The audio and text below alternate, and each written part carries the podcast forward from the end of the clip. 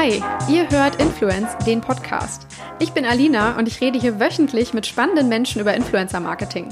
Wir arbeiten das Thema aus unterschiedlichsten Perspektiven auf. Es sind Menschen aus Unternehmen zu Gast, von Netzwerken, Agenturen und Plattformen und natürlich auch die Influencer selbst.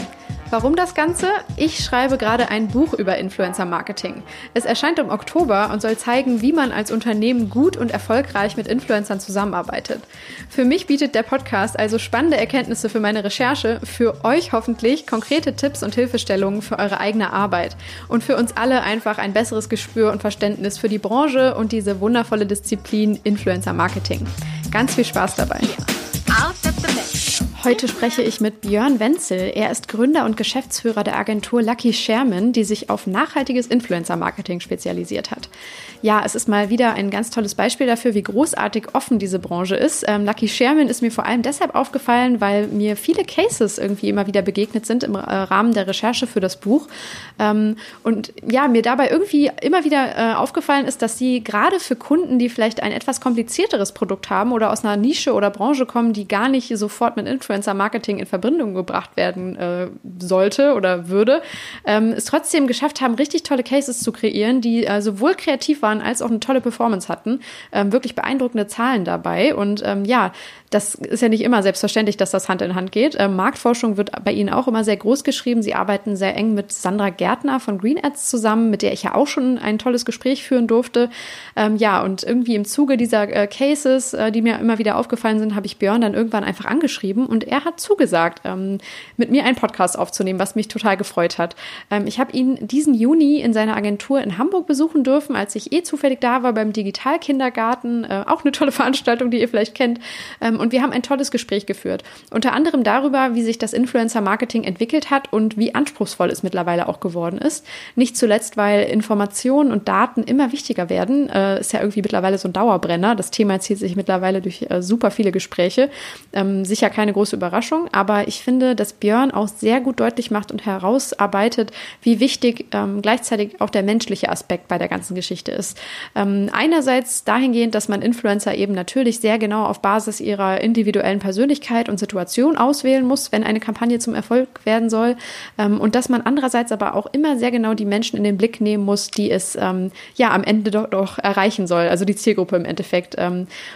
Zum Beispiel auch im Hinblick auf das Nutzerverhalten ähm, ja, verschiedener Gruppen oder auch Generationen. Also die Generation Z zum Beispiel äh, verhält sich ja komplett anders im Internet und bewegt sich dort als äh, die Babyboomer beispielsweise.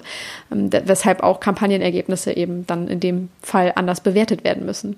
Ja, also super viele spannende Punkte, die äh, mir auf jeden Fall ähm, an einigen Stellen unfassbar weitergeholfen haben, gerade auch im Zuge der Entstehung des Buches, ähm, die ähm, für mich einfach nochmal neue Themenfelder aufgeworfen haben, die ich so vorher gar nicht auf dem Schirm hatte. Und ähm, ich hoffe, hoffe, dass es äh, euch jetzt hoffentlich genauso weiterbringt wie mich und wünsche euch ganz viel Spaß beim Gespräch mit Björn. Okay, hi Björn, schön, dass ich hier sein darf. Bitte schön, hallo. ähm, ja, wir sitzen heute bei euch in der Agentur, ähm, bei Lucky Sherman und du bist Gründer und Geschäftsführer von der Agentur.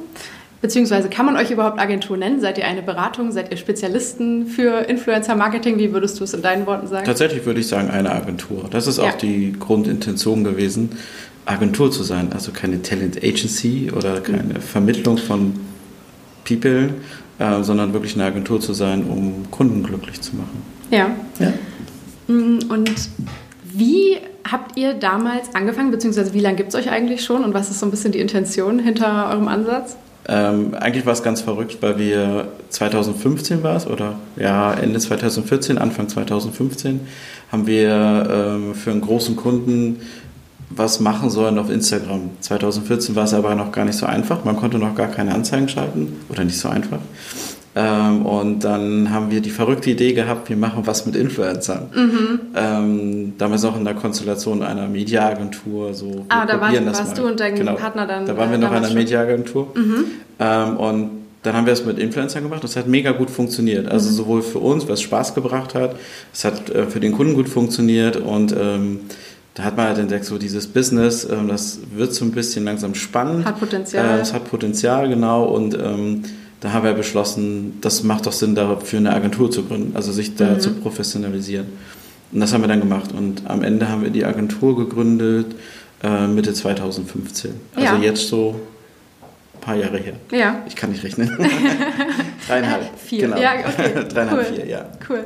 Und äh, genau, ihr sitzt hier in Hamburg. Ähm, was würdest du denn sagen, was, was hat dich damals am Influencer-Marketing so fasziniert, dass du gesagt hast, boah, das macht echt Spaß? Also was, was ist es, was irgendwie das gewisse Etwas ausmacht, dass ihr euch darauf konzentriert habt und nicht auf irgendeine andere Marketingdisziplin, die vielleicht in der Zeit auch Erfolg hatte?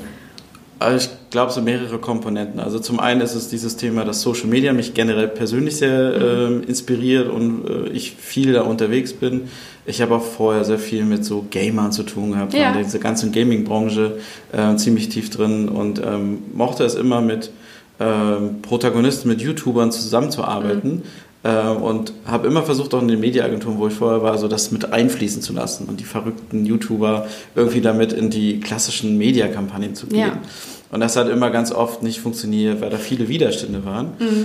Und dann war diese Möglichkeit mit Influencer-Marketing ähm, gegeben, dass man eben, ich sag mal, richtiges Marketing machen konnte mit den verrückten YouTubern, sag ich mal. Ja. Und das war ähm, so, so eine Intention, die einen ähm, begeistert hat. Und es ist halt was anderes. Ne? Es ist halt was, was Frisches gewesen, äh, mal weg von so Konventionen und ähm, Dingen ähm, aus, dem, aus dem Kästchen herausdenken und mal gucken, was noch so geht. Und das war sehr spannend. Und zum anderen ist es halt, da muss man ganz ehrlich sein, haben auch viele Leute danach gefragt. Ja. Ähm, und zu der Zeit auch, 2015, auch 16, aber jetzt auch heute noch, ähm, laufen viele Unternehmen durch die Gegend und sagen, äh, ich hätte gerne, ähm, kann irgendjemand. Genau. Ähm, und da haben wir gesagt, so, wenn so viele danach fragen, dann macht es Sinn, äh, sich hinzustellen und zu sagen, ja, wir können das. Wir können das und machen das. Ähm, was gab es denn damals für Widerstände, so würdest du sagen, die das so ein bisschen aufgehalten haben in den klassischen Agenturen? Ich glaube immer noch dieselben wie heute. Ja. Also die Widerstände sind heute genauso wie damals hauptsächlich das Unverständnis darüber, was die Leute da machen und was das denn bringen soll. Ähm, gerade bei so tradierten Unternehmen oder, sag ich mal, Marketingabteilungen, die so schon seit Jahren ganz andere Sachen machen. Äh, sicherlich auch ein Zweifel daran, dass ähm, ein Influencer, also eine Privatperson, die Marke so gut repräsentieren kann, wie das die Marketingabteilung könnte. Ähm, also solche Zweifel. Aber auch klar so Sachen wie Messbarkeit oder ähm, generell Authentizität oder, oder Zuverlässigkeit werden oft schnell in Frage gestellt. So von wegen, ja, ist ja alles schön bunt und crazy, aber bringt uns das auch was und wir machen dann lieber das mit den Fähnchen. Also Ja. ähm, das ist halt auch immer dasselbe. Also wenn man was Neues vorschlägt, ähm, ist das vielleicht im ersten Moment viel, ja, das klingt spannend, aber wenn es dann darum geht, es umzusetzen und dass es Geld kostet unter Umständen, dann kommt er so an, nee, das haben wir aber noch nie ausprobiert. Wir wollen jetzt nicht die Ersten sein. Ja. Ähm, und es gibt halt nicht so richtig viele First Mover. Also es gibt so, so ein paar Unternehmen, die immer sagen, wir probieren das aus, wir Ja. probieren alles aus.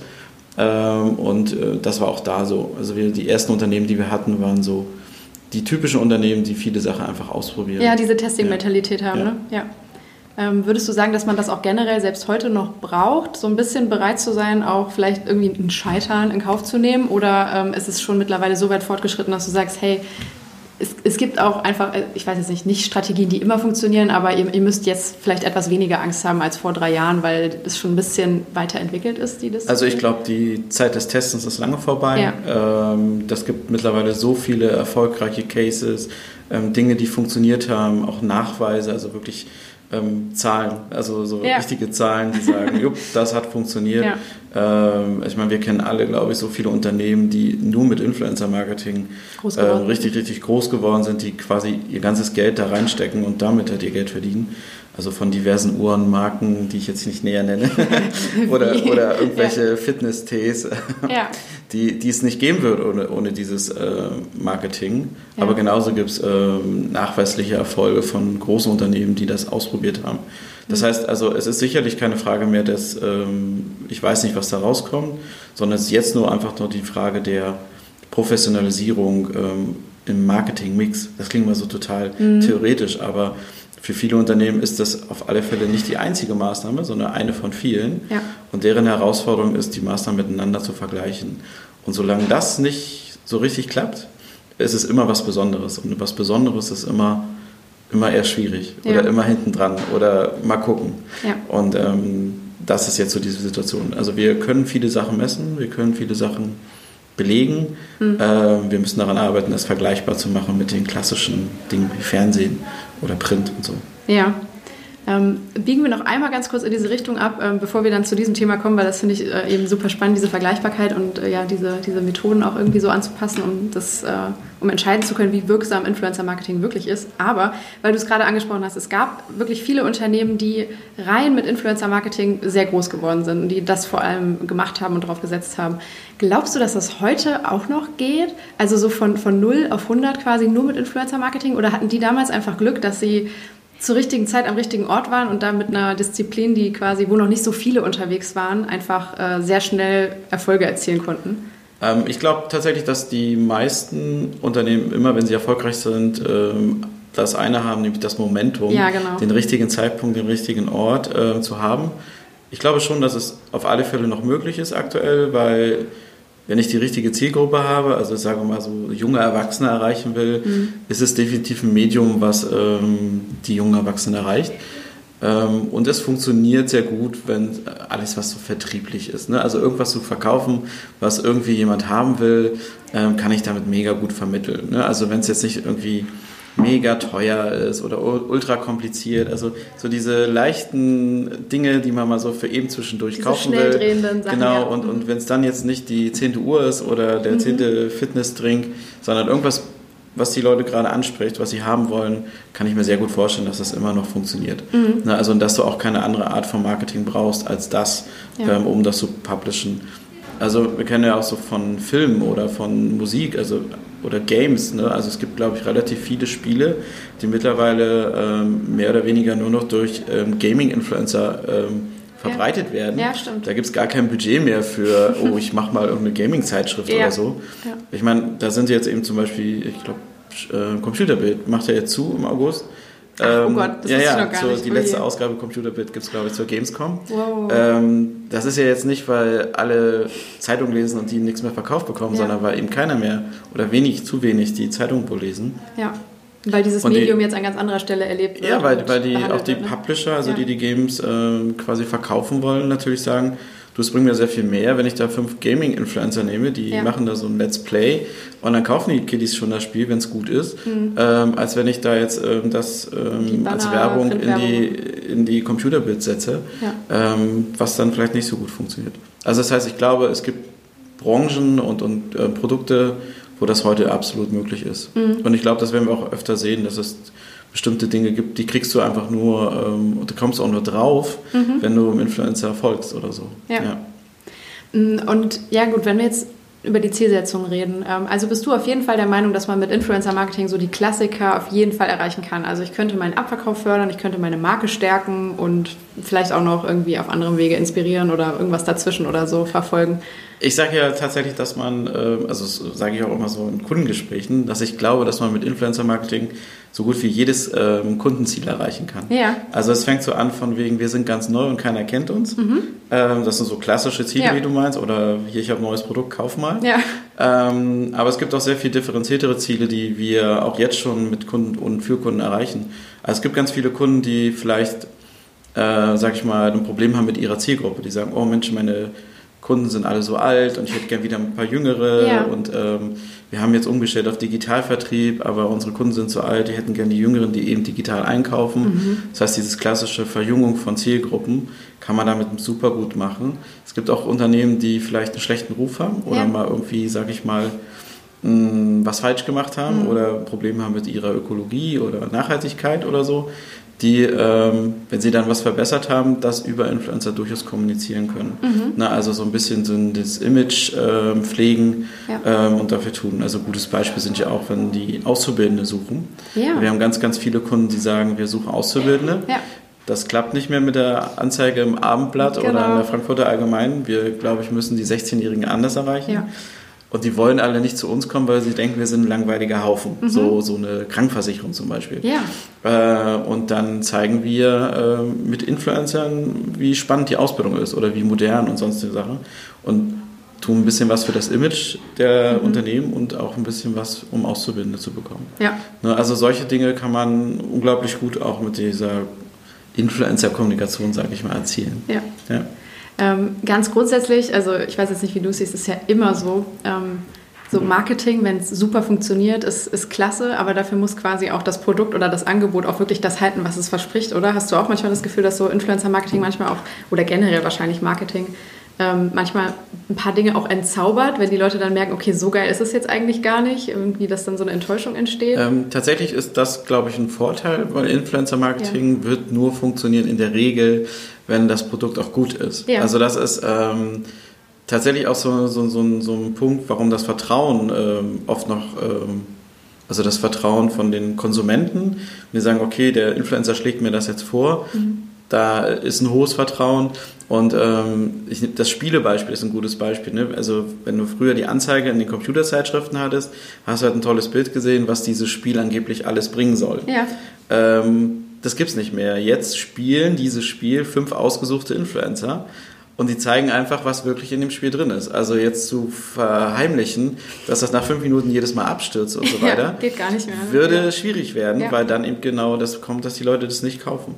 Ähm, und das zeigt halt so, dass diese, diese Tests und was auch immer dann gemacht wird, ähm, schon sehr authentisch sind. Und die allermeisten Influencer versuchen das nicht, ähm, sag ich mal, zum Gunsten des Kunden irgendwie anders auszulegen. Ja. Weil das wird halt relativ schnell aufgedeckt. Ne? Also wenn sie so tun, als wäre das Produkt super toll, da kriegen sie selber Ärger mit ihrer Community und das machen die ein, zwei Mal und dann wahrscheinlich nie wieder, weil sie sonst ja. einfach die Community verlieren. Und selbst ja auch genau dann ihre genau. Grundlage so von allem. Ne? Ja. Und, und auf dem Grund, glaube ich, werden viele Produkte, die einfach auch nicht die Qualität haben, mhm. ähm, dann auch ein Problem bekommen, weil sie nicht ähm, durch Influencer beworben werden können. Ja. Also ich kann ein Beispiel geben. Wir haben schon oft auch öfter mal Produkte, wo wir sagen, oh je, ähm, ich bin nicht sicher. Und dann haben wir wirklich die Herausforderung, dass wir kaum Influencer finden, die bereit sind, das Produkt auch wirklich zu präsentieren. Ja.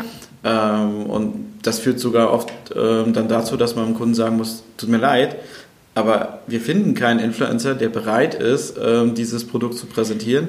Es sei denn, wir in dem Influencer, die alles machen. Das, das, ist dann aber nicht mehr in dem Interesse vom Kunden unbedingt. Was ja dann auch mal eine sehr hilfreiche Erkenntnis für den Kunden sein kann. Ja, ne? So, schöne. hey, ihr habt noch andere Hausaufgaben zu machen. Also ist natürlich dann sehr hart, so als äh, Berater in dem Moment dann so aufzutreten, aber es ist ja dann auch der Job, ne? zu Absolut. sagen, hey. Es ist auch manchmal hart, einfach so als Geschäftsführer zu sagen, oh, wir können euer Geld leider nicht nehmen, weil es, ja. es wird nichts. Aber das, das ähm, genau. kannst du halt nicht bringen. Also du kannst halt auf Dauer nicht ähm, irgendwelchen Fake verkaufen, ja. äh, weil die Leute das dann einfach nicht honorieren mehr am Ende. Ja. ja.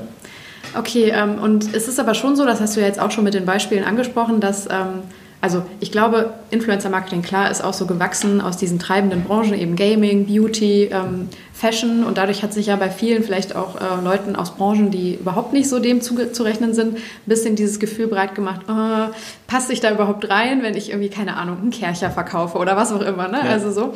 Ähm, würdest du schon sagen, dass man generell für jedes Thema Influencer-Marketing machen kann oder zumindest für mehr, als man denkt? Oder, äh, also ja, oder genau, ich glaube, raus, wie man da man ja auch verschiedene Ziele erfolgen kann, kann man sicherlich auch so gut für, für jedes Produkt irgendwie ähm, Influencer-Marketing machen. Also ich sage mal, am einfachsten und am offensichtlichsten ist es für Dinge, die man anfassen, sehen und schmecken kann. Ja. Ne, so Produkte Klar. halt.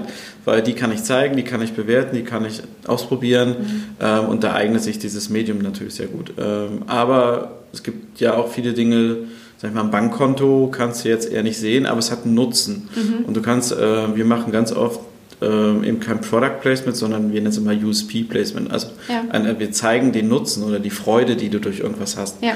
Ähm, also zum Beispiel sowas wie, äh, wir haben für Stage Entertainment, also Musicals Sachen gemacht. Mhm. Du kannst natürlich die Musical-Karte zeigen, hey, großartig. ja. Aber es ist natürlich schöner zu zeigen, was für Spaß die haben, bei so einem, äh, zu so einem Musical zu gehen, wie sich drauf die freuen. Die Vorbereitung die, und so, ja. Genau, ne? Mhm. und, und dieses Gefühl zu vermitteln.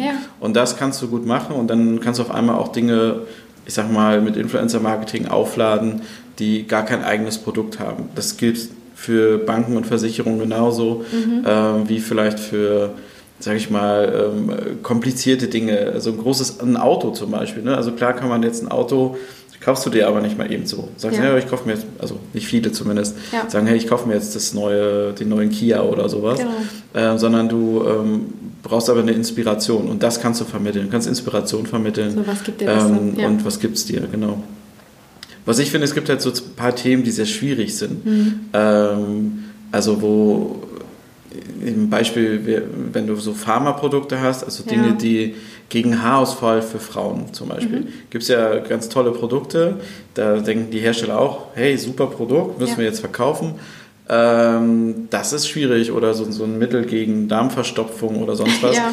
Also äh, hat sicherlich einen tollen Nutzen, mhm. gibt nicht so viele Menschen, die darüber sprechen wollen. Ne? Und ähm, da wird es dann komplex. Also ähm, das ähm, sinnvoll umzusetzen und die richtigen Menschen zu finden, die darüber auch sprechen wollen. Also weil das ist immer, ich glaube, das ist das Wichtigste zu verstehen, dass nicht nur ich das werben will und bewerben will, sondern auch der Influencer muss es auch mitmachen. Und der ist ja der Protagonist, derjenige, der es vertreibt. Und es muss sich natürlich in seine sonstigen Inhalte irgendwie einfügen, ne? dass es nicht so wirkt wie, wow, genau. oh mein Gott, ein Leuchtturm, der irgendwie total rausragt. Macht total es Sinn. muss Sinn machen, ja, dass er darüber spricht. Genau, ne? absolut. Das muss schon Sinn machen. Und ja. deswegen, es gibt halt immer Themen, wo das schwierig ist. Ja. Und, und, dann gibt es halt auch Themen, wo du vielleicht also als Agentur sagst, nur moralisch gesehen würden wir das vielleicht nicht machen. Äh, Wenn es so krasses Glücksspiel ist oder ähm, Alkohol mhm. und, und, Rauchen, das sind so Themen, die kann man machen, aber es gibt ja viele Einschränkungen. Da muss man auch darauf achten, dass man diese ähm, Dinge halt beachtet. Ne? Das ist also, bei Pharma ja auch, ne? ganz krass so. Also ja, teilweise mit den Vorgaben absolut. keine Versprechungen machen und genau. so. Also, ja. also das ist auch kompliziert, das ist auch rechtlich kompliziert. Also ja. bei so Kampagnen hast du immer noch den Rechtsanwalt mit dir neben dir auf dem Tisch sitzen, Sehr gut, ja. der, der quasi jedes Posting und jede Kommentare äh, bewertet. Klar. Ähm, aber es ist auch okay so. Ne? Also mhm. Besser als so besser leichtfertig ähm, für Alkohol zum Beispiel zu werben und dann nur 13-Jährige zu erreichen, die das vielleicht sogar cool finden. aber ähm, das ist dann jetzt so eine gewisse Verantwortung Verantwortung, die du auch haben musst. Voll. Ja. ja. Okay, so, ne, also auch das, was du beschrieben hast, das ähm, macht ja schon, äh, also es zeigt, dass da auf jeden Fall immer mehr hintersteckt, als einfach nur hier ist ein Produkt und jetzt kauf es, ne, also durch den Influencer. Wie siehst du denn dann, das hatten wir lustigerweise gestern auf dem Digitalkindergarten, wo ich war, ähm, auch kurz diese, diese ganz krassen Instagram-Produktplatzierungen, wo wirklich einfach nur ohne, ohne Kontext äh, ein Parfüm ins Bild gehalten wird oder so. Und es ist ein tolles Setting im Hintergrund, schönes Bild, aber am Ende passt dieses Produkt einfach eigentlich gar nicht rein. Es ist so zack, ne? wie so eine ja. Plakatwerbung eigentlich. Ähm, macht das auch Sinn an gewissen Stellen? Also weil es halt einfach, ja, keine Ahnung, trotzdem ja Awareness für das Produkt schafft oder mh, mm, entwertet es das manchmal auch ein bisschen das, was Influencer-Marketing eigentlich sein kann? Ähm, also bewerten würde ich das nicht, ja. ähm, jetzt pauschal zumindest ja. nicht. Ich glaube zum Beispiel nicht, dass es Awareness bringt, also mhm. von der Begrifflichkeit her, aber Aktivität. Ja. Ähm, also ich glaube, es äh, ist halt eben die Frage, was der Kunde erreichen will. Wenn ich einen Kunde habe, der sagt, ich möchte jetzt einfach 20.000 von meinen Parfümflaschen verkaufen, ja. ähm, nur diese 20.000, weil die liegen dann noch im Container und ja. die würde ich gern weghaben, da macht es total Sinn, irgendeinen Influencer zu nehmen, der viel Reichweite hat, mhm. der eine Community hat, die quasi die alles ihm nachmacht. Ist so, ja. Und der sagt, hey, hier gibt es ein tolles Parfüm, kostet 5 Euro weniger, kauft euch das. Ja. Die kaufen das, kaufen die wieder so ein Parfüm, weil sie auch die Marke ist egal, sondern die kaufen ja. das, was der vorgeschlagen hat.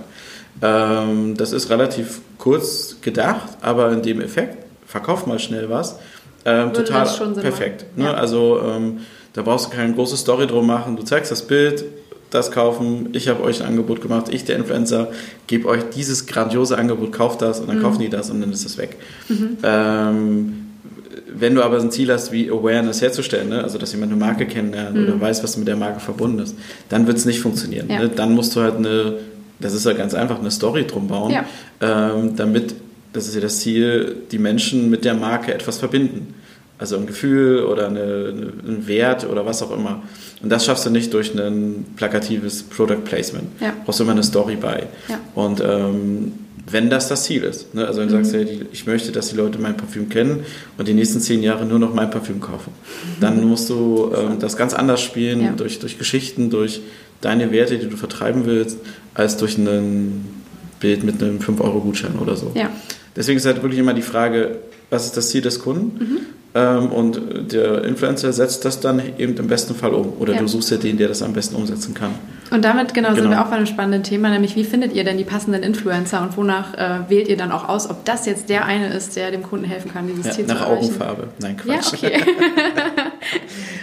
Also das ist halt echt komplex, ähm, ja. dieses Thema. Das ähm, wird am Anfang, äh, gerade bei den Unternehmen, die das, ähm, sag ich mal, neu machen oder mhm. so, total unterschätzt, diese Qualifizierung der Influencer, dass es die richtigen für einen sind. Ähm, da gibt es äh, ziemlich viele Punkte, die man beachten muss. Ich glaube grundsätzlich äh, muss man immer festlegen, wofür möchte ich diesen Influencer nutzen. Ja. Also das ist eigentlich das Ziel. Was möchte ich erreichen als Unternehmen? Ähm, das ist so die Grundfrage, die ich mir stellen muss als Mhm. Unternehmen. Was soll der Typ oder die Frau für mich erreichen? Machen. Ja. Genau. Und allein daran kann ich oft schon, ähm, schon mal Einschränkungen machen. Was wir immer ganz oft sagen äh, zu Unternehmen, die das damit anfangen, der in diesem ganzen Prozess Influencer Marketing ist oft die Auswahl der Person ähm, das Letzte, was in diesen, diesen Auswahlprozessen stattfindet. Ja. Ne? Also man muss sich vorher erstmal Gedanken machen, was nutze ich eigentlich für einen Kanal? Richtig. Oder was, was für Menschen will ich eigentlich erreichen? Mhm. Also welche Follower soll ich eigentlich haben? Ähm, und erst wenn ich diese ganzen Kriterien habe, also ich brauche jemand vielleicht auf YouTube oder ich brauche jemand auf Twitch oder Mhm. Ja. auf Instagram, ähm, dann soll der, weiß ich nicht, 40-Jährige erreichen und besser nur Männer und Mhm. also dann habe ich so ganz viele Kriterien und erst dann gibt es ja eine Liste von Influencern, sage ich mal, die theoretisch, überhaupt, theoretisch ne? überhaupt in Frage kommen. Ne? Ähm, Und dann muss ich die wiederum qualifizieren. Und dann geht es eher um das persönliche Verhältnis dieses Influencers zur Marke und zu deinem Ziel. Also passt dieser Influencer überhaupt zu meiner Marke? Glaube ich dem, dass er theoretisch meine Marke benutzen würde? Ähm, auch so, ähm, sicherlich ähm, subjektive Entscheidungen von Kunden. Also ganz oft gibt es Kunden, die kriegen den perfekten Influencer von uns vorgesetzt und die sagen, nee, den mag ich nicht. Ah, ja. Falsche Augenfarbe. Klar. So, und dann sagst du, ja, schade, aber ist halt so. Ja. Ne? Also das Ja. ist dann irgendwie, trotzdem sind es halt Auch ein bisschen Personen. Bauchgefühl. Und, Person ja. Mhm. total oder wenn die halt bestimmte Bildsprache haben und der Kunde sagt, "Hm, nein, mit der Bildsprache kann Damit ich gerade kann ich nichts. mich nicht identifizieren. Ähm, ist, mir zu, ist mir zu bunt, ähm, dann, dann ist das nicht so. Ne? Oder wenn man mal so ein bisschen spießigere Kunden hat und sagst so, pass auf, guck mal, ich habe hier einen Influencer, der passt perfekt für deine Zielgruppe, die du erreichen möchtest, Mhm. der ist inhaltlich total super, die vertrauen dem, alles cool.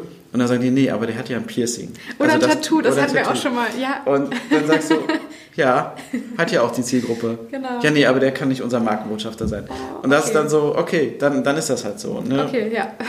Aber ähm, also deswegen, also aus, aus unserer Sicht ist es so, du schaust, was der Kunde für ein Ziel erreichen will, Ja. definierst damit im besten Fall zuallererst, welchen, ähm, welchen Social Media Kanal Mhm. du als am geeignetsten findest, weil das ist halt auch super wichtig.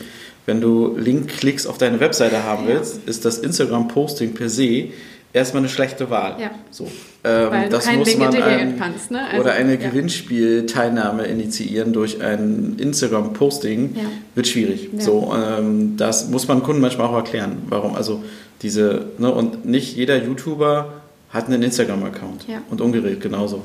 Ähm, so von wegen, dann kriegst du halt den Vorschlag, ja, ich hätte gern den und den, Mhm. der hat einen ganz tollen YouTube-Channel und der soll aber für uns Instagram-Fotos machen.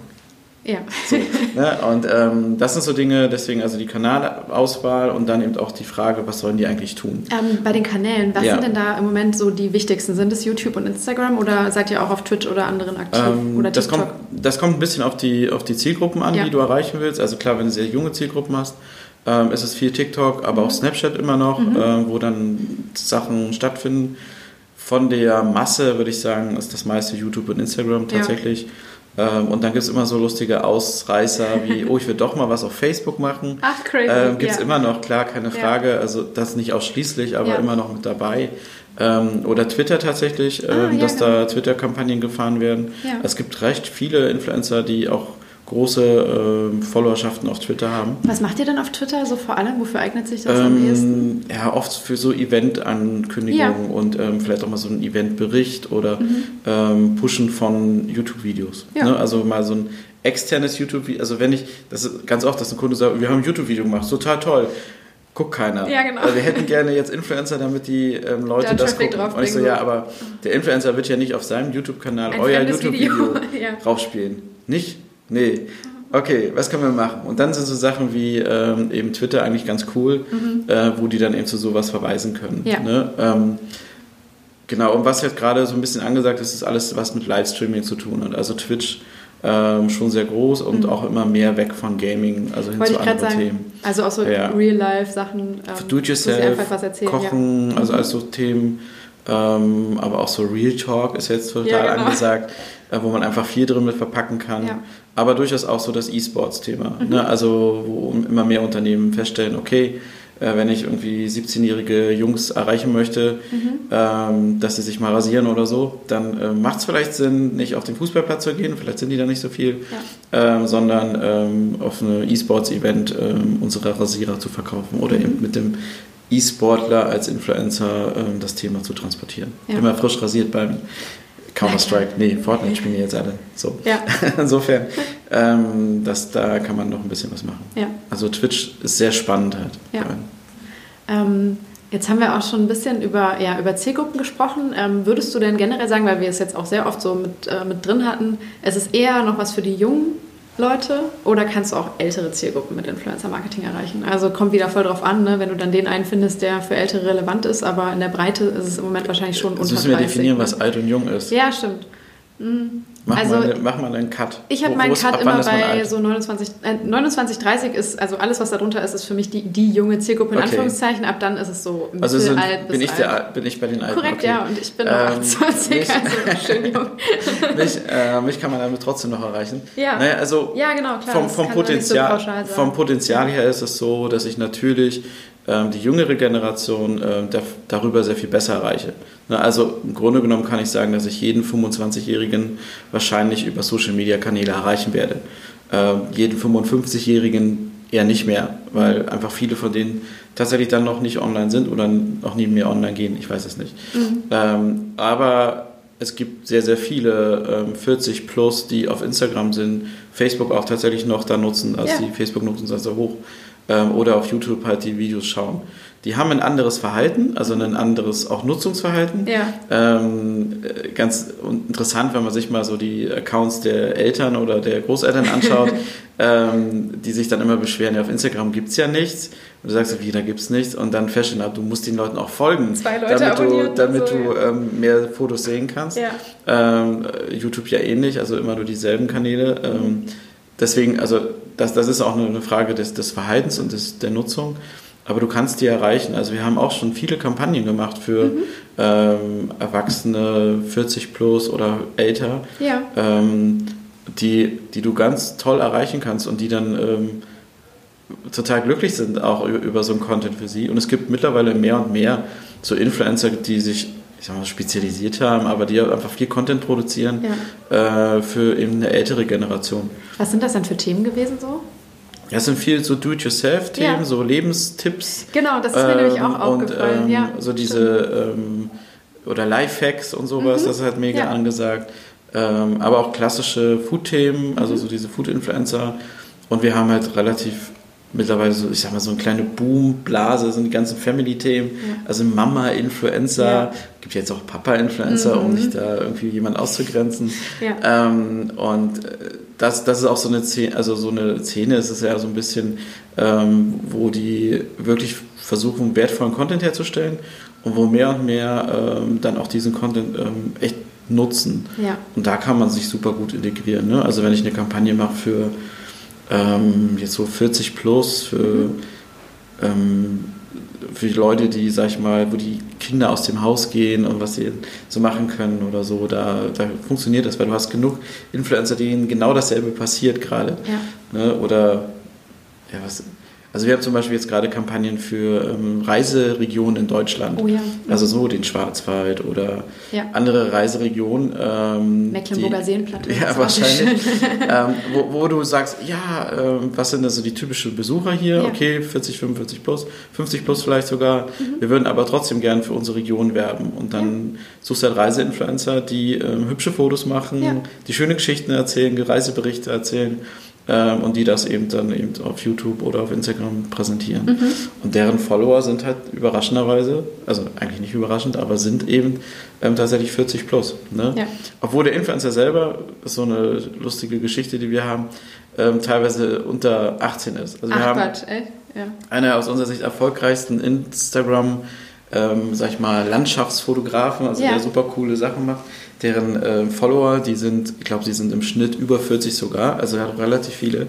Äh, und wir haben, als wir den buchen wollten, das allererste Mal Kontakt aufgenommen, hatten ihn angerufen und gesagt, hey, äh, ist der Klaus, wir hatten die Telefonnummer und ähm, nee, der Name ist jetzt geändert. Ja. nee, Klaus ist noch in der Schule. Oh, süß. Das war sein Vater am Telefon. ja. Und ähm, Oh. der, der ist halt 16 und Ja. macht halt so Naturfotos. Also schön, aber sehr bewusst durch die Natur Ja. und beschreibt das. Äh, und hat halt dadurch ganz, ganz viele ähm, Leute gewonnen, die eben an diesen ruhigen Naturfotos und an der deutschen Umgebung, sage ich mal, ähm, Interesse hatten. Ne? Ja. nicht so diese fancy Strand auf irgendwo, sondern eben den Schwarzwald. So. Und ähm, äh, ja, und der ist halt einer derjenigen, die wir ganz oft buchen, wenn es darum geht, 40 plus zu erreichen, um eine Reiseregion vorzustellen. Ja. Ne? Er ist jetzt selber gar nicht oft im Bild, sondern nur manchmal, aber ist auch nicht besonders relevant, sondern Mhm. Nee, es nicht, funktioniert genau. mega. Ja. Ne, aber als wir dem Kunden das erste Mal vorgestellt haben, hier, das ist Klaus, ähm, 16 Jahre alt, äh, wohnt da und da. Ja, nee, wir wollen ja 40-Jährige erreichen. Ja, ja, genau, Klaus. Klaus schafft das. Ja. Ach cool.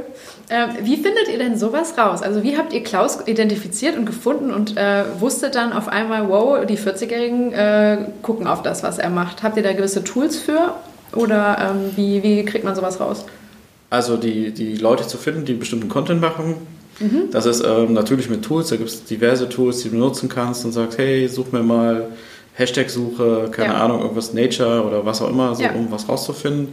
Ähm, dann ist es in den meisten Fällen so, dass die größte Anzahl der Tools nicht mehr in der Lage sind, viel tiefer in die Demografien zu gehen, als, ne? als, ja. als man das, ähm, sag ich mal, von außen sehen kann. Mhm. Ähm, und da ist es meist so, dass du den Kontakt aufnehmen musst mit den Influencer Mhm. äh, und sagen musst, hey, super, Ja. dass es dich gibt und sag uns doch mal bitte, wie deine Demographics ausschauen. ja.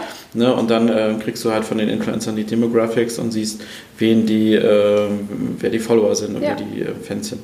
Ähm, es gab mal Tools, es gibt vielleicht auch vereinzelte Tools, die ähm, das abbilden können, aber definitiv halt nicht über alle Kanäle. Also Mhm. Ja. wenn du ein Tool hast, das das vielleicht für Instagram oder für Facebook kann, dann kannst du das nicht für YouTube, Ja. äh, für Snapchat sowieso nicht und ähm, also deswegen, äh, gerade bei Snapchat und bei äh, TikTok zum Beispiel, Ja. können ja so nicht mal die Protagonisten selber sagen, wer seine Zielgruppe ist. Also da wird es sehr, sehr schwer. Ne? Aber so ja. die Klassiker, Instagram, YouTube, ähm, Webseiten, also die eigenen Blogs, Mhm. ähm, Twitch und Co., da kann man mit den Daten, die die Influencer selber haben, halt eine Demografie erstellen. Mhm. Ja. Und das machen wir auch. Also wir alle, mit denen wir zusammenarbeiten oder zusammengearbeitet haben, ähm, haben wir quasi eine Datenbank aufgenommen und haben dort halt die Informationen. Also mittlerweile sind das jetzt so knapp dreieinhalb, viertausend, Ja. äh, mit denen wir jetzt schon zusammengearbeitet haben, über die wir natürlich alle Informationen haben. Das heißt, ich suche jetzt in erster Instanz nicht mehr so im Internet mal gucken, wen ich finde, Genau. sondern werfe meine Datenbank an und sage, ich brauche jemand, der so und so die und die Eigenschaften hat, die und die Leute erreicht und jetzt wirft mir die Datenbank Ja, so eine, so eine Liste aus und Ja. da mache ich dann weiter. Ja. Ja. Okay. Ähm, wir haben genau auch, also hast du eben schon angeschnitten, so ein bisschen dieses unterschiedliche Nutzungsverhalten zwischen äh, den Generationen und auch wahrscheinlich einzelnen Subkulturen oder so. Ähm, und ich fand es total spannend. Du hast im Vorgespräch auch erzählt, dass du öfter mal äh, Vorträge mit deiner Tochter hältst, die 16 Jahre alt ist und Ja. also auch aus einer anderen Generation kommt als wir beide auch. Und äh, beschreib doch mal ein bisschen, äh, was dir das so vielleicht auch, auch beigebracht oder gezeigt hat. Und Die diese- Augen geöffnet. Ja, die genau. Augen geöffnet. Ja. Also ich glaube, so ein, ein Spruch, den wir ganz oft gehört haben, mittlerweile zum Glück nicht mehr so oft, Ja. ist, äh, bucht mal bitte die und die Influencer, ist das alles super, aber die müssen mindestens eine Interaktionsrate von 3,7 Prozent haben. Sonst wollen wir die nicht haben. Mhm. Ja. So, und du stehst dann da und denkst, okay. Wie kommt diese Zahl Äh, zustande? ja, Erstmal, wie ja. kommt diese Zahl zustande, aber ähm, war, wie Interaktionsrate. Ja. Ähm, okay, und dann ähm, schaust du halt im Instagram zum Beispiel, kannst du ja die Interaktionsrate die ausrechnen, also du hast halt die potenzielle Reichweite, siehst, wie viele Interaktionen die haben und rechnest das irgendwie aus. Ähm, und dann stellst du halt relativ schnell fest, dass die sehr, sehr unterschiedlich ist, also bei den einzelnen Influencern. Und dann ähm, schaust du dir die Fotos an und denkst dir so auch, hm, also das eine Foto finde ich echt schön und toll und äh, die Interaktionsrate ist ganz schlimm. Ähm, bei anderen ist das ein ganz schlechtes Foto und das total geile Interaktionsrate. Was ist das jetzt denn jetzt für bitte schön für eine Bewertung? Nehmen wir mal unseren ähm, Klaus, ne, Ja. für seine 40-Jährigen. Äh, die Interaktionsrate ist ähm, grottig, also die ist ganz, ganz schlimm. Ich glaube, die ist über 1,2 Prozent oder mittlerweile 2 Prozent vielleicht. Ähm, und trotzdem gucken ganz, ganz viele seine Fotos. Also sie, sie werden wirklich gesehen. Ähm, und äh, das liegt aber daran, dass deren seine ähm, Follower sehr alt sind und die Ja. ganz, ganz sensitiv damit umgehen, wenn sie mal ein Foto liken oder mal sogar einen Kommentar schreiben. Uh, das ist ja, ja. schon, ähm, das ist äh, etwas, Das etwas der Gefühle. ja, äh, es könnte gefährlich sein, so der Motto. So. Und wenn du dann im Umkehrschluss jemand siehst, ähm, die vielleicht 16-Jährige erreicht oder 14-Jährige, ähm, da hast du Interaktionsraten ähm, selbst, also auf die Brutto-Reichweite gesungen, von, von 15 Prozent, fast 20 Prozent teilweise. Und denkst und bei Fotos, wo man denkt, okay, So geil ist so es jetzt ist es jetzt nicht, genau. Ja. Ne? Und, und das sind so Themen, wo ich dann mit meiner Tochter sitze und sage so, sag mal, Mhm. warum, warum likest du das? Und sie so, ja, hä, ich hab's doch gesehen. Und dann kommt wirklich so ein, so ein Spruch, ich hab's doch gesehen. Und ich denke so, ja, wieso likest du alles, was du siehst? Ja, klar. Und ähm, da ist es tatsächlich eher so, ähm, bei den, äh, in dieser Zielgruppe, also den, den Generation Z nennen wir es mal, ähm, dass das wirklich so ein Like eher so ein Lesezeichen ist. Ähm, also ich wäre jetzt, wenn ich ein Foto mache und ähm, kriege ich sofort von den, äh, sag ich, von ihrer, ihren Freundinnen, von ihr, die kriegt die Likes und denke mir, oh, super. Und wenn sie ein Foto macht und ich das nicht like, spätestens eine Stunde später ruft sie mich an Das und sagt, auf, ne? ja. Papa, hast du mein Foto nicht gesehen? Doch klar. Warum hast du es nicht geliked? Ja. Und du denkst dann so, äh, weil es nicht toll ist? like das jetzt. So. Ja, Und, ja. ähm, und das ist halt, also es ist wirklich eher so ein, so, sie sagt selber, äh, das ist so ein Lesezeichen. Mhm. Ähm, und es werden auch ganz, ganz viele Sachen einfach so ein bisschen so nebenbei geliked. Also wenn man so mal sich überlegt, die, diese halt typische Handbewegung bei so einem Instagram-Feed zu ja. scrollen und doppelklicken, einfach um zu liken, Mhm. dann fährst du halt mit dem Bus, fährst, guckst raus und so machst es einfach weiter und du likest halt einfach Dinge durch. Ähm, deswegen, und dann, wenn man das jetzt wieder ins Verhältnis setzt, zu sagen, der eine Influencer, der für 12-Jährige oder 15-Jährige was macht Mhm. und der Influencer, der für 40-Jährige was macht, deren Qualität an der Interaktionsrate zu bewerten, wäre einfach viel zu kurz gegriffen. Ja. Ähm, und, und das ist so ein bisschen so eine, äh, so eine Diskussion, die du haben musst mit so einem Kunden im Vorfeld, um zu sagen, was ist denn eigentlich dein Bewertungsmaßstab, um zu sagen, dass das cool ist? Bitte sag mir nicht per se die Interaktionsrate, weil ähm, das ganz, ganz schwierig ist. Genauso wie ähm, andere, die, die Frage der Views, ne? Ein- also ein View auf ein Instagram-Bild dauert, naja, wie lange dauert das? Eine Sekunde vielleicht? Ja. Und dann habe ich den View auf meinetwegen ein ähm, YouTube-Video. Das dauert vielleicht dann zwei, drei Minuten. Mhm. Äh, Und trotzdem wollen uns viele Unternehmen sagen, ja, und also ein YouTube-Video, keine Ahnung, darfst du für 60 Euro TKP verkaufen, also für 1000 Ja. Kontaktverpreis. Ähm, aber ein Instagram-Bild ähm, darf vielleicht, weiß ich nicht, 18 Euro kosten oder so. Äh, und du denkst dir so, hey, das eine sehe ich eine Sekunde, das andere sehe ich zwei Minuten. Ja. Wo ist denn da die Verhältnismäßigkeit? Ja. Ähm, und, und das sind so kleine Herausforderungen in der Bewertung, Mhm. ähm, die es ganz spannend machen. Also von den Zielgruppen, also den, den, ne, also den Nutzern gesehen, äh, bis hin zu den Kanälen, die Mhm. einfach verschieden sind. Also es ist auch die Frage, ist ein Like auf Instagram genauso viel wert wie ein Like Auf auf? TikTok? Ja, oh, ja, oh, stimmt. Ja, ne? Ja. So, keine Ahnung. Also das könnte ich auch schwer bewerten, ob das ähm, dieselbe Intention hat. Ja. Ähm, und die Frage zum Beispiel, es gibt ja auf Instagram keine Möglichkeit für Dislikes. Mhm. Äh, meine Tochter erzählt übrigens Dislikes, als wenn man das nicht liked. Oh, Ne? ja, siehst du? Okay. Also ein aktives, ein aktives Nicht-Liken ist ein Dislike. Macht sie auch bei den Mädels, die sie nicht mag. Dann Ja. ähm, guckt Da sie sich die Bilder an, aber kein ähm, Like drauf. Ähm, aber vielleicht ein Kommentar drunter, ich habe es gesehen, aber nicht geliked. So dem Motto. Ja. oh je. Also insofern ähm, ist ein schwieriges Thema. Und, und das sind Crazy. aber, also Ja. das macht das Ganze nicht, nicht ganz so trivial, so von wegen, hey, Interaktionsrate 5%, super gelaufen. Ja. Also, ja. Ja, und dann sind wir ja auch schon in dieser Ecke Vergleichbarkeit. Also einerseits äh, ja der Kanäle untereinander, aber dann auch der Disziplin Influencer-Marketing mit vielleicht, keine Ahnung, äh, klassischer Printwerbung oder TV. Ist es überhaupt heute möglich, das so in eine Reihe zu stellen und zu sagen, hey, Influencer-Marketing ne, performt im Vergleich XY besser Ja. zu Fernsehen oder?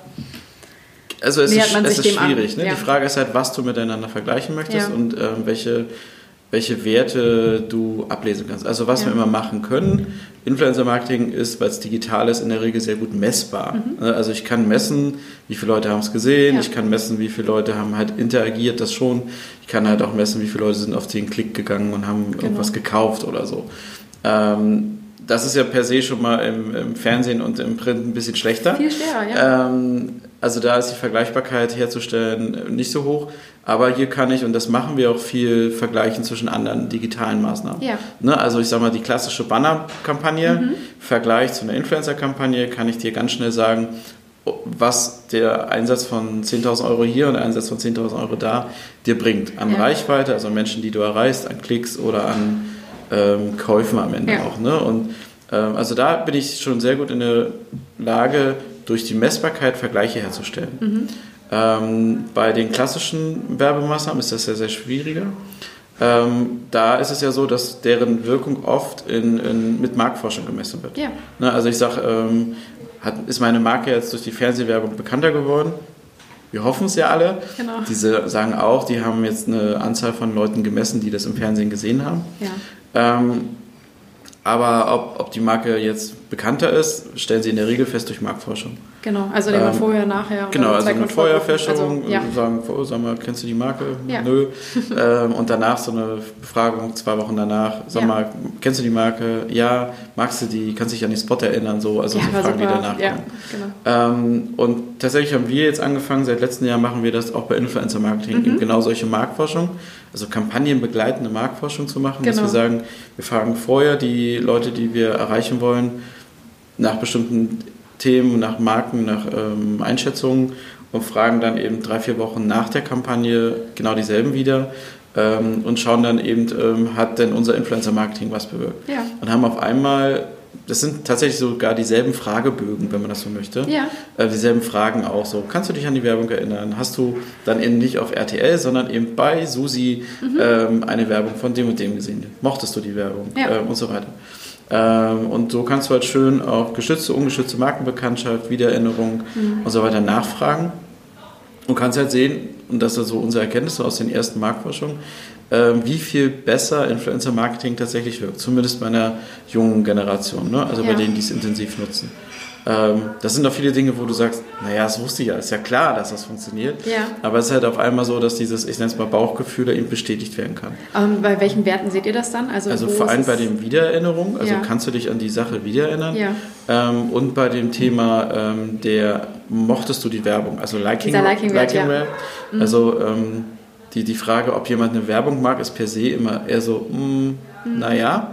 Ähm, und der ist sehr, sehr hoch. Also der liegt äh, bei vielen Umfragen, die wir haben, äh, zwischen 30 und 55 Prozent, mhm. äh, dass die Leute sagen, jo, ich fand die Werbung total gut. Hat er damit zu tun, dass es in der Regel irgendeine lustige Story war oder genau. irgendeine Geschichte, die erzählt wurde ja. und eben nicht nur eine, ähm, eine, eine Poster oder eben eine Fernsehwerbung. Ja. Ja, ja wunderbar.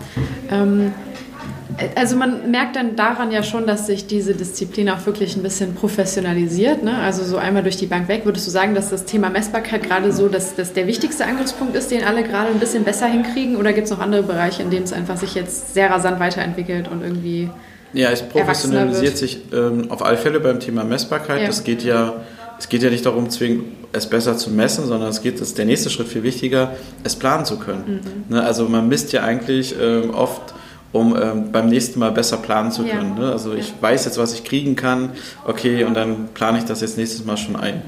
Ja. Äh, und diese ganze Planbarkeit sicherzustellen, also heute zu sagen, was ich für Geld brauche, um ein bestimmtes Ziel in drei Monaten zu erfüllen, mhm. ähm, das geht bei TV und bei Print und so weiter schon relativ gut. Da gibt es viele Erfahrungswerte. Bei Influencer-Marketing ist das noch sehr eingeschränkt, ne? dass ich sage, no, was kriege ich eigentlich für meine 50.000 Euro in der Weihnachtskampagne? So in der Motto. ne? so. Ähm, und das ist eine große Herausforderung, die du eben mit Messen durch Marktforschung und so weiter ähm, gut lösen kannst, weil du dann eben einfach viel, viel besser planen kannst. Ja. Ähm, und die andere Professionalisierungsrichtung ist so ein bisschen die Professionalisierung der, der Personen an sich. Mhm. Also, ne, also wenn du vor fünf, sechs Jahren noch sehr, sehr viele Influencer hattest, die das alles mehr oder weniger alleine gemacht haben, ja. ist es jetzt so, dass die Masse der Influencer ab einer gewissen Reichweite ähm, garantiert Management haben. Ja. Oder bei einer Talent Agency untergekommen genau. sind oder in einem YouTube-Netzwerk. Ja. Ähm, aus verschiedensten Gründen. Also einfach, weil sie viele Anfragen kriegen, damit nicht mehr klarkommen. Mhm. Das ganze Thema auch durchaus rechtlich relevant wird. Ne? Also man, ja. man, kennt ja viel so Abmahnungen und so weiter und viele auch Angst haben, was falsch zu machen. Mhm. Ähm, und ich muss sagen, so unsere Verträge sind mittlerweile, also der Standardvertrag, glaube ich, so sieben Seiten dick oder ja. so. Und wenn du da als Influencer das erste Mal das siehst, denkst du auch, du verkaufst dir deine Seele oder was auch immer passiert mit mir. Mhm. Ähm, und das ist so ein, so ein Moment, wo die sich dann darüber legen, sich vertreten zu lassen oder ja. sich helfen zu lassen. Und ähm, wir arbeiten kaum mehr mit Influencern noch zusammen ab einer gewissen Größe, ja. die sagen, ja, das mache ich so als Hobby nebenbei ja. und ähm, Papi macht die Steuern oder so. ähm, da gibt es noch ein paar, aber die Masse hat sich da irgendwie organisiert. Ja. Das ist, glaube ich, so ein anderer Trend, der ähm, sich einfach verschärfen wird, dass das viel mehr sich noch mehr organisieren, dass das vielleicht noch ein bisschen mehr an diese ja, so Vermarkter, dass ja. das so Influencer-Vermarkter noch viel stärker werden und sagen, das sind meine tausend Influencer, die ich jetzt hier alle vermarkte ähm, und, und du dann einfach viel mit denen auch zu tun hast. Menschenpakete buchst ja, ja, genau. oder so, ja. Ja, das finde ich auch spannend. Ähm, auch dieser, diese Entwicklung, dass es ja jetzt, also es hat ja mal angefangen mit diesen Creatoren, die Spaß dran hatten und dann auf einmal war Geld da, ne, weil man halt ja. halt gemerkt hat, so wow, ne, da, da ist was, äh, diese Reichweite bringt uns was oder diese Menschen können uns helfen als Marke. Ähm, und jetzt ist es ja ein Berufsbild, wo viele Leute auch reingehen, weil sie wissen, dass sie damit auch Geld verdienen können. Ne? Also so, ja, das könnte ich, auch. mir auch vorstellen, glaub, dass es was ist verändert. Ein, ein Missverständnis ja. äh, von vielen, ja. die sagen, boah, ich werde Influencer und dann kann ich schnell Geld verdienen. Ja, genau. Weil ich glaube, wenn man sich anschaut, welche Influencer äh, tatsächlich erfolgreich sind und langfristig auch, äh, wie ja. lange die das zum Teil schon machen und wie lange sie quasi für, für umsonst äh, Videos jeden Tag hochgeladen haben. Ja ähm, oder aber auch wenn man sich anschaut, wie lange du als Influencer erfolgreich bleibst, wenn du keinen Content mehr hochlegst. Ja. Nämlich gar nicht. Also Richtig. wenn du keinen regelmäßigen du Content hast, ja. dann ähm, passiert nichts. Also ja. dann verdienst du auch nichts. Und ähm, es ist, glaube ich, da muss jeder mal ausprobieren, so ähm, jede Woche drei Videos hochladen. Es ist hart. Oder meinetwegen ja. noch, wenn du Instagram machst, jede, jeden Tag ein, ein gutes Foto. Mhm. Also allein sich zu überlegen, was man eigentlich fotografiert und wie man es macht und dann eine gewisse Qualität ähm, deine Zuschauer zu unterhalten, ja. ist halt echt eine, eine Arbeit. Ja. Und ähm, das ist genau der Punkt, den viele unterschätzen. Ja. Deswegen gibt es ganz viele, die sagen, ich werde heute Influencer ähm, und in zwei Wochen aufhören. Sie müssen es dann durchhalten. Kein Geld verdienen, schade. oh je. Ähm, okay, wenn wir uns jetzt so, so, so langsam äh, Richtung, Richtung Ende entwickeln, ähm, was würdest du denn sagen in der Zusammenarbeit, äh, damit es auch wirklich super ist zwischen, zwischen Marken und Influencern und dann auch euch? So, ja. Was sind so die, die Ingredients, die man auf jeden Fall mitbringen sollte? Was macht die Zusammenarbeit erfolgreich? Ähm, ich glaube auf alle Fälle so eine Offenheit dafür, dass man ähm, für neue Dinge offen ist. Also die Marke muss sich ähm, Dinge trauen. Ne? Mhm. Ne? Also dieses Gefühl, ähm, alles im Griff zu haben, so ein bisschen loslassen, ja. ähm, sich dann vielleicht in die Obhut einer Agentur geben und sagen, okay, ich vertraue der Agentur, ja. die kümmert sich um die ähm, rechtliche Sicherheit und den ganzen Kram. Ähm, und für die Influencer ist es halt auch so ein bisschen die Verantwortung vielleicht bewusst zu werden. Mhm. Ne, also der, sich der Verantwortung bewusst zu sein, was man da macht manchmal. Ja. Ähm, das hilft auf alle Fälle. Ne? Also wir merken das schon, dass die Influencer, die sich ihre Auf also die gerne ihren Content produzieren, aber sich trotzdem auch ihre Aufgabe bewusst sind, also bewusst Kampagnen annehmen oder nicht annehmen, ja. ähm, in der Regel sehr viel erfolgreicher und glaubwürdiger sind, als die, die irgendwie alles annehmen. Mhm. Und ähm, das ist so eine Entwicklung, die wird sich sicherlich fortführen, dass du sehen wirst, diejenigen, die erfolgreich sind, die gut sind, ähm, die sehen, gehen sehr bewusst den Weg, Kunden auszuwählen. Ja. Und da kommt dann eben die Agentur rein, die eben diese Auswahl treffen muss. Also die dann sagt, ich kann eben nur bestimmte Influencer vorschlagen, weil ich genau weiß, dass da alles passt. Also so die, die Emotionen, aber eben auch das Produkt. Ich brauche ja keinem Influencer was vorschlagen, wo ich jetzt schon weiß, der, der hat zwar eine Million Follower, aber ja. der wird es nie im Leben machen. Ja. Ne? Und ähm, das ist auch so ein bisschen diese Seriosität, die man als Agentur haben muss. Mhm. Was ich immer noch ganz wichtig finde, ist das Anschreiben oder Kommunikation mit den Influencern. Ich sage immer so, auf Augenhöhe wäre ganz großartig, weil es sind halt keine Werbeplakate, sondern es sind halt so äh, einfach Menschen, mit denen du ganz kommunizierst. Du, kannst, ja, ja, manchmal oder? nicht ganz normal, ja. manchmal schon ein bisschen verrückt, und, aber das macht die ja dann vielleicht auch aus. Ja. Aber trotzdem sollte man mit denen auf einer gewissen Augenhöhe kommunizieren ähm, und nicht sagen, hey, ich buche dich jetzt und du machst jetzt einfach, was ich will, sondern ihre Leistung, also ihre Kunst oder was auch, auch immer sie machen. Oder, ja. ja, ja, auch wertschätzen vor allem. Ne? Und ähm, was ich mir manchmal wünschen würde, also wenn man das dann, machen wir so zum Schluss ein, ein Wunschkonzert an die Kunden ist, äh, mal zu respektieren, dass dieser Wert da ist. Ja. Und ich sage, er ist ja nur ein Influencer, ach komm, den schenken wir was und den müssen wir ja nicht bezahlen. Ja. Ne, ähm, da werden teilweise Werte geschaffen, Reichweiten geschaffen, ähm, Dinge geschaffen für, mit, mit viel Aufwand, viel Herzblut, ja. die einfach nicht ähm, gerechtfertigt vergütet werden. Und diese, dieser Anspruch, das Influencer-Marketing ist so cheap und billig und ähm, das finde ich ganz, ganz schlimm. Mhm. Ähm, da werden Tausende von Euro für irgendwelche Banner ausgegeben auf irgendwelchen Webseiten äh, und dann sagt man, ja, aber für Influencer habe ich nur ein paar Euro, mal gucken, ja. was da geht. Ja. Und das ist ganz, ganz schlimm und da finde ich diese Wertschätzung für diesen Content, die Wertschätzung für die Reichweite, die da entsteht und gegenüber den Menschen, die das machen, ähm, die sollte ein bisschen steigen. Ne? Also ja. ähm, nicht sagen, ja, und wenn ich noch ein bisschen was über habe, dann mache ich irgendwas mit Influencern, ja, genau. weil ja. ähm, die kosten ja nichts. Ähm, das wäre ganz schön, wenn da eine gewisse Wertschätzung entstehen würde. Voll. Okay, dann so die finale Frage, die ich immer allen Gästen stelle. Ähm, hast du irgendeine, irgendeine These, wo die Reise hingeht im Influencer-Marketing? Also wir haben schon ein paar Themen angeschnitten, aber würdest ja. du sagen, so, okay, wenn ich mein, also du kannst auch gerne ein bisschen crazy denken, es muss jetzt nicht sein, irgendwie hier setze ich mein Geld drauf, aber so, wenn du um die Ecke denkst ein bisschen oder so ein bisschen über den Tellerrand hinaus, äh, worauf können wir uns gefasst machen vielleicht oder was sollten wir im Blick behalten? Ähm, also meine These ist tatsächlich, dass Influencer-Marketing das ganze Facebook-Marketing äh, komplett ersetzt. Also ja. dass ich ähm, das, was vor zehn Jahren so diese Entwicklung war, Facebook-Marketing und Facebook und so, ähm, das ist jetzt im Grunde genommen so dieses Influencer-Marketing. Mhm. Unterstützt so ein bisschen, dass wir ganz gerade ganz viele Budgets aus ehemaligen Facebook-Budgets bekommen. Also nicht TV geht zu Influencer-Marketing, ja. sondern Facebook äh, machen wir ja nicht mehr, Facebook machen wir Influencer-Marketing. Ach, okay. Und ja. ich glaube tatsächlich, dass, ähm, dass ich noch ein bisschen, dass wir im Influencer-Marketing ganz, ganz viel auch in Richtung Offline-Marketing gehen werden. Also mhm, dieses ja. so Events, wo Influencer sind und dann andere Menschen, die echt kennenlernen wollen. Ja. Ähm, das wird noch mehr werden. Also diese ähm, oder sowas wie Podcast oder ähm, einfach auch dieses Thema, dass Influencer selber eine Marke werden. Mhm. Das wird ähm, äh, auch mehr werden und damit wird viel mehr gespielt. Also dass Influencer selber Produkte machen. Genau. Ähm, also diese, diese Vielzahl der Menschen, die dann, dann auf einmal Multiplikatoren sind, ja. ähm, als, als Marke sich etablieren. Die auch eigene Markenwelten so schaffen ne? und auch auf anderen Plattformen als jetzt nur auf Instagram genau. oder so unterwegs und, und vielleicht gibt es ja. dann irgendwann mal die ähm, Webseite von irgendeinem Influencer, die ganz, ganz groß geworden ist, ja. äh, wo er dann wiederum kleine Influencer einlädt, die dann da was machen. So. Ja. Also ähm, ich glaube, da ist noch ganz viel möglich und da wir in so einer digitalen Welt leben und das eigentlich nicht mehr, also ich glaube nicht, dass das wieder weggeht. Wie? ja. Und ja. Ähm, ich glaube auch nicht daran, dass die Leute auf einmal aufhören, auf Social Media Plattformen sich zu halt, aufzuhalten. Ja. Genau. Weil wenn, wenn man den eigenen sich überlegt, was macht man eigentlich selber, wenn man im Internet ist, da ist 90 Prozent der Zeit ähm, wahrscheinlich, also der frei verfügbaren Zeit, wenn du nicht arbeitest, irgendeine Social Media Plattform. Ja. Ähm, und, und was soll denn als, als, als Ergänzung kommen? Also, dass auf einmal alle wieder ähm, zu AOL gehen, ist unwahrscheinlich. Ne? Ja. So, und ähm, deswegen glaube ich, dass sich das weiterentwickeln wird. Es wird sehr viel, sehr viel mehr äh, Marketing geben auf der Richtung. Es wird sehr viel Budget und sehr viele Themen da gespielt werden. Mhm.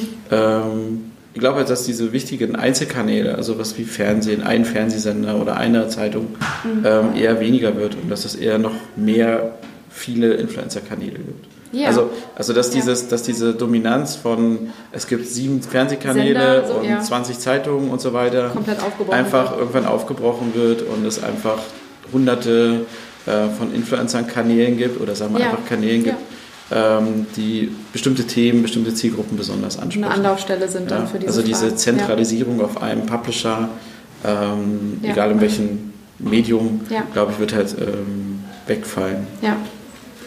Da kommt mir jetzt eine finale Frage und dann sind wir auch fertig, ähm, weil es gibt da ja auch komplett unterschiedliche Ansätze. Ähm, es gibt manche Marken, die sich dann eben einen Influencer oder so rauspicken und sagen, boah, hör mal, das ist jetzt mein Partner und der ist, der ist mein Gesicht. Da können dann noch viele kleinere vielleicht drunter sein, aber die binden sich wirklich an diesen Menschen und auch sehr langfristig. Ja. Und dann gibt es wieder andere, die das äh, total streuen und auch äh, regelmäßig mit ganz, ganz unterschiedlichen Influencern arbeiten. Ähm, Glaubst du, dass das irgendwann in eine Richtung läuft und das eher darauf, ja, sich dahin entwickelt, dass Marken wirklich mit einer begrenzten Anzahl an eher immer den gleichen Partnern oder so arbeiten, die dann auch zu ihnen passen und die sich mit ihnen entwickeln? Oder ist es, bleibt es so frei wie jetzt gerade, einfach so eine Mischung aus allem? Kommt wahrscheinlich auch aufs Ziel. Ich glaube, es, äh, ich glaube ganz ehrlich, dass es äh, genau die Mischung bleibt. Ja. Weil Also wenn du dich auf einen Influencer einschießt, ja. ähm, dann machst du das ja, weil du von seinen Werten, von seinen Botschaften ähm, partizipieren willst. Bist, ja. ähm, und, und du willst quasi das, was eher Positives hat, auf deine Marke abladen. Also ja. ist dieses Testimonial-Ding. Genau, ne? Du sagst, hey, das ist ein ganz lieber Typ, ganz süß meinetwegen und ist schlau. Also machen wir was mit dem und dann äh, und der ist vielleicht total nachhaltig und dann glauben alle, wir sind schlau, süß und nachhaltig. So, also wie man und, sich das so und, ja, immer ähm, denkt, ja. Dann partizipierst du halt von dieser Person äh, und, und, kannst halt damit arbeiten. Ja. Wenn du aber sagst, so ich möchte einfach nur, dass viele Menschen das kennenlernen, dass das also ich vielfältig sein will äh, und jetzt gar nicht von der einzelnen Person bestimmte Dinge abhaben will, sondern vielleicht nur seine, seine Motivation, seine Reichweite, seine Inspiration, ja. dann muss ich einfach viele verwenden. Ne? Und dann ja. heute die, morgen die und so weiter. Dass sie passen müssen zu dir, ist klar, aber es sollten nicht dieselben sein, sondern du hast halt eine Vielfalt, wie deine Kunden auch. Genau. Also deswegen glaube ich, wird beides ähm, stattfinden. Mhm. Ich glaube nicht, dass es dazu führt, dass Influencer sich auf Dauer auf einen Kunden äh, quasi binden, binden, und da bleiben. Ja. Ja. Ne, dafür sind sie auch zu wenig, also so ein Testimony hat ja schon was erreicht in der Regel und ist ja. deswegen irgendwo eine, äh, wird deswegen auch gefolgt. Ne? Also so ein Star hat ja viele Follower, ja. weil er irgendwo ein tolles Lied hatte oder ein Sportevent gewonnen hat und ja. der kriegt deswegen die Follower. Influencer per se, so wie ich sie definiere, leisten halt immer Content, machen ihren Content und werden deswegen gefolgt. Ja. Ähm, das heißt, ähm, sie werden auch immer nur darüber, über ihren Content bewertet werden. Mhm. Ne? Also klar gibt es irgendwelche, die dann irgendwann umschlagen und zum Star werden, so Bibis Beauty Palace. Mhm. Ich glaube, die Masse folgt ja nicht mehr wegen dem Content, sondern weil sie Bibi ist. Weil sie ein Star ist, ja. Ne? Mhm. Aber so per se ähm, sind die Influencer eher über den Content definiert. Ähm, und das ist auch das, was das Unternehmen dann bekommt. Ja. Also beides. Okay, perfekt. Nee, wunderbar. Dann haben wir jetzt einen schönen Ausblick äh, auch, auch in die Zukunft bekommen und ja. äh, alles mal irgendwie einmal schön eingeordnet. Ähm, ganz, ganz lieben Dank für deine Gerne. Zeit auf jeden Fall. Hat mir sehr viel Spaß gemacht. So, das war die Folge. Ich finde es super spannend, hinter die Kulissen einer auf Influencer-Marketing wirklich spezialisierten Agentur zu blicken. Ähm, ich hoffe, das war für euch auch genauso eine tolle Erfahrung.